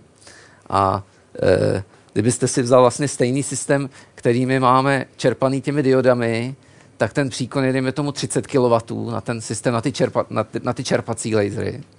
Ale kdybyste měl to samé použitím výbojek, tak by bylo potřeba asi 1,5 MW. No ale eh, no, a my se vlastně, my jsme nedávno počítali, jaké jsou teda ty příkony těch jednotlivých zařízení, protože tam jsou obrovské vaku, vaku, vakuové systémy a tak dále, že klimatizace eh, má obrovskou spotřebu, tam má obrovské požadavky na, na klimatizaci, eh, desetinásobné výměny vzduchu a, a stabilizace teploty na, na půl stupně a, tak dále. Že my jsme počítali, jaké jsou ty, ty spotřeby těch jednotlivých zařízení a my, jsme, my se e, v té plně instalované budově se budeme velmi, velmi blížit těm 2,5 MW. Takže to asi tak všechno asi. No, když budeme mít nějaký hodně náročný experiment, tak asi vypneme kanceláře a, a světla.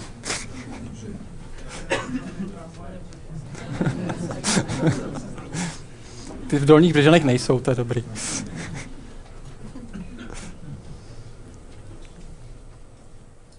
Já myslím, že ve srovnání s těmi urychlovači je ta, ta spotřeba energie v celku, v celku zanedbatelná.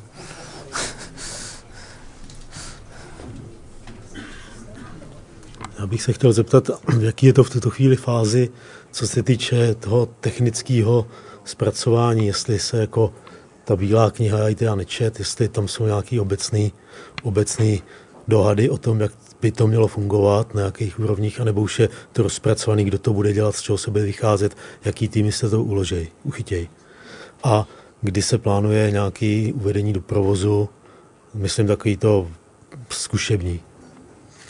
Uh, tak uh co se týče uh, Eli Whitebook, tak to je vlastně koncept, uh, co bychom chtěli dělat na Eli a přibližně nějakým způsobem.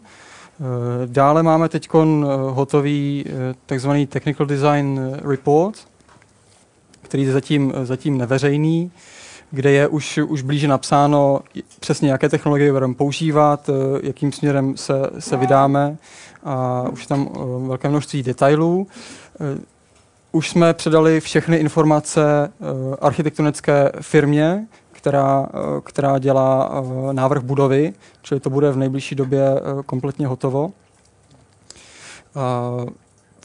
Na, v roce 2015 by měla být, by měla být budova hotová k předání a budeme moct začít, začít instalovat technologie a techn- testovat je na místě. Samozřejmě vývoj pro, prochá, probíhá už paralelně, čili tady na fyzikálním ústavu uh, máme, stavíme testovací laboratoře, máme nějaké lasery, kde testujeme a zároveň má, testujeme v různých laboratořích, například v Garchingu nebo, nebo v, tom, v tom Hamburgu a podobně. Čili uh, vývoj už probíhá uh, paralelně nejenom nečekáme na rok 2015, kdy budeme mít hotovou budovu, ale samozřejmě musíme mít všechno připraveno už, už dopředu. Mne samozřejmě zaujal ten příklad s Boeingem, a tak bych se rád zeptal, zda takových příkladů máte víc, nebo zda už čekáte, co konkrétně třeba Boeing nebo další by od vás tam chtěli.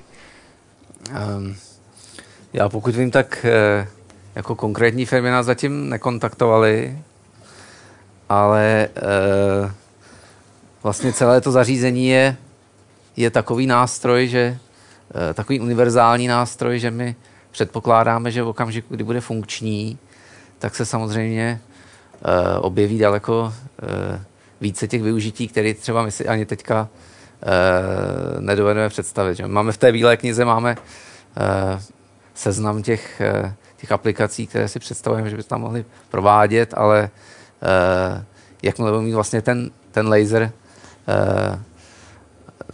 tak se potom dají generovat různé zdroje toho sekundárního záření. A uh, to se vlastně bude vyvíjet, myslím, paralelně s tím, s tím vývojem těch laserů. Takže máme teďka vlastně v tomto strádiu máme nejvíce rozpracovány vlastně ty technické detaily těch, těch vlastních laserů a vlastně to technické zpracování, jaké tam budou ty sekundární svazky, jaké budou mít parametry a tak dále. To ještě v této době není úplně do detailu rozpracováno, takže se ne, nedá předpokládat, že by ty firmy nás už jako kontaktovali na základě těch parametrů, který, kterými jsme někde popsali, že, že ten laser, že, ten, že to zařízení vlastně má. Oni teď, pokud nás nějaké firmy kontaktují, tak se ptají, kdy už vydáte ty tendry. Takže to je asi náš hlavní kontakt s firmami teď zatím. Já bych měl ještě takový jeden dotaz. Uh, tu stavbu celou, tušíte, kdo to bude stavět, jestli to bude uh, česká firma nebo někdo jiný? A pokud by to byla česká firma, nebo by to bylo zřízeno z Čech, nemáte obavy, že to skončí jako dálnice u Ostravy? Hlavně doufám, že se nebude konat žádná losovačka, ale bude to standardní výběrové řízení teda no, jako doufám, že bude ten, to kvalitní výběrové řízení. Ten výběr toho dodavatele je samozřejmě na základě regulárního výběrového řízení uh, a jako já si myslím, že to je mimo naší vědeckou kompetenci, jako kdo bude, kdo bude vybrán, nebo uh, já myslím, že ta, ta budova byla jako velmi detailně naspecifikována a uh, že to výběrové řízení se, se podaří. No. Já jsem se jednou ptal uh, kolegů z firmy BFLS, co dělají, co dělají uh, návrh architektonický, jestli se čistě národ nenudí u toho projektu. Oni říkali, že je tam velké množství lidí, co na tom pracují a že určitě není ani jeden, který by se na tom uh, i jeden den nudil. Že to je opravdu zásadní obtížný projekt. Čili bude určitě obtížná i stavba, ale doufám, že nebude těžké někoho vybrat, kdo to postaví. Eh, je to velký projekt, eh, takže si chtěl zeptat, jaká je jeho předpokládaná, řekněme, morální životnost, než bude potřeba nějaká zásadní, zásadní přestavba, aby, aby jako teda ho mělo smysl dál provozovat? Um, ta budova je nakoncipována tak, uh, že by měla být naprosto flexibilní. Jsou tam právě ty laserové haly a všechny ty služby jako příkon energie a tak dále, různé prostupy v těch, těch zdech a tak dále. Je připraveno vlastně i na na ty budoucí lasery, které třeba budou vyvinuty za, za, za desítky let řádově. Čili ta budova by měla mít poměrně dlouhou životnost. E, ty lasery, které my tam teďka instalujeme, budou mít životnost řád, jako, e, stejně jako když si koupíte počítač, že jo? to jsou prostě e, řádově 10 let a potom se objeví novější technologie a celé zařízení zastaralé. Čili my tam máme vlastně ty laserové haly, tam jsou třeba v té laserové hale jsou místa na 3-4 Eh, ty laserové systémy, my tam teďka budeme instalovat třeba jenom jeden, dva a bude tam to místo, že tam budou moct nainstalovat vlastně v budoucnu třeba za deset let eh, i, i další ty, ty laserové systémy. Čili takhle vlastně se průběžně to obnovuje a vlastně stejným způsobem to dělají i na těch urychlovačích. Třeba Daniel by vám právě, že ten Large Hadron Collider se, se postavil vlastně v, v tunelu po, po předchozím urychlovači. Takže jako ta, ta budova, myslím si, že bude mít dlouhou životnost a e, ta, ty technologie mají většinou nějakou jako morální život, jako, e, životnost. E, tu ne že, by, ne, ne, že by nevydrželi pracovat 20 let, ale prostě, že už za, za pět let třeba existují lepší technologie, které jsou levnější na prozrazování a mají lepší parametry. Takže No, často, často taky omezující z pohledu životnosti jsou, jsou ty optické elementy, čili ty různé povrchy zrcadel a, a čoček, které prostě nevydrží, nevydrží věčně. A protože budeme pracovat dost na hraně state of the art, čili toho, co je dneska, dneska možno, tak nepředpokládám, že všechny zrcadla a mřížky vydrží 20 let, ale standardně třeba některé mřížky odejdou třeba po roce a když si nedáte pozor, tak i po prvním výstřelu. Což doufám, že to bude, nebude náš případ. Tak jestli se můžu zeptat, vy jste říkal, že to bude fungovat podobně jako CERN, tak jestli už je nějaká představa o tom, jakým způsobem budou sestavovány ty hodnotitelské komise nebo týmy, nebo já nevím, jak to budete říkat, jak to bude probíhat, jakoby jenom eh, ideově, jo, nemyslím konkrétně. A potom, jestli je nějaká představa, jaký poměr bude mezi základním výzkumem a aplikovaným výzkumem, na co se bude dávat větší důraz. A jestli třeba taky časem z toho nevyplynou nějaké jako no, nové aplikace jakoby těch laserových technologií jako takových, nikoli tedy, že by se studovalo co tím laserem ozařovat a ten proces, jako, ale spíš jak ten laser třeba zlepšit, nebo takhle. Eh, tak já předpokládám, že eh, pojedeme po podobném systému jako například Laser Lab, eh, Laser Lab Europe, což je uskupení konzorcium velkých laserů v Evropě, kdy, kdy mají svoji, svoji komisi, která vybírá, vybírá jednotlivé projekty a posílá je do, do dotyčných center, čili předpokládám, že bude to velmi podobné tomuto systému.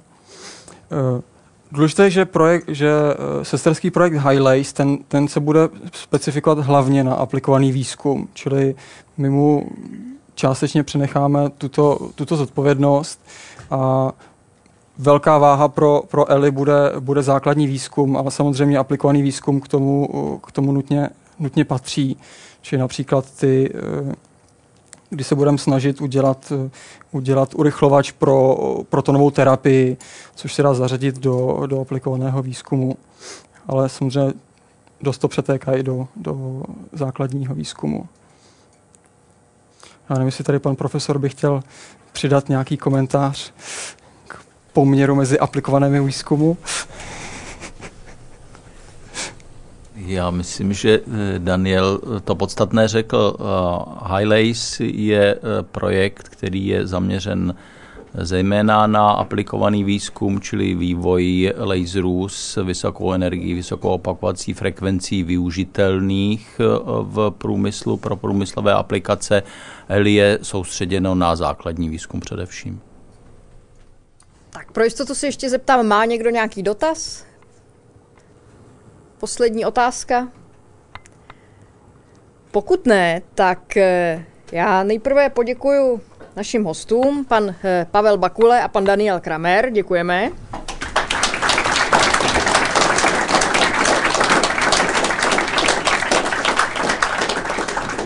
A jak jsem avizovala, tak vás poprosím, abyste vybrali eh, jednoho, eh, jednoho návštěvníka Science Cafe, který získá knihu z nakladatelství Akademia a také aktuální vydání časopisu Živa, eh, kde je mimo jiné docela zajímavý článek o zapomenutých projektech Pražské zoologické zahrady, takže tímto doporučuji i, i ostatním, kteří časopis zde nedostanou, tak si ho třeba pořiďte. Tak který dotaz vás nejvíce zaujal? Překvapil? Musíme to dát jednomu člověku, nebo můžeme to rozdělit? Můžeme to rozdělit.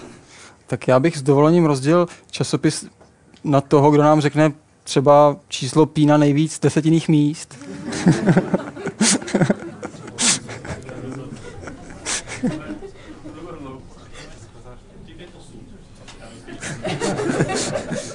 Má někdo víc? A nesmíte koukat do mobilu.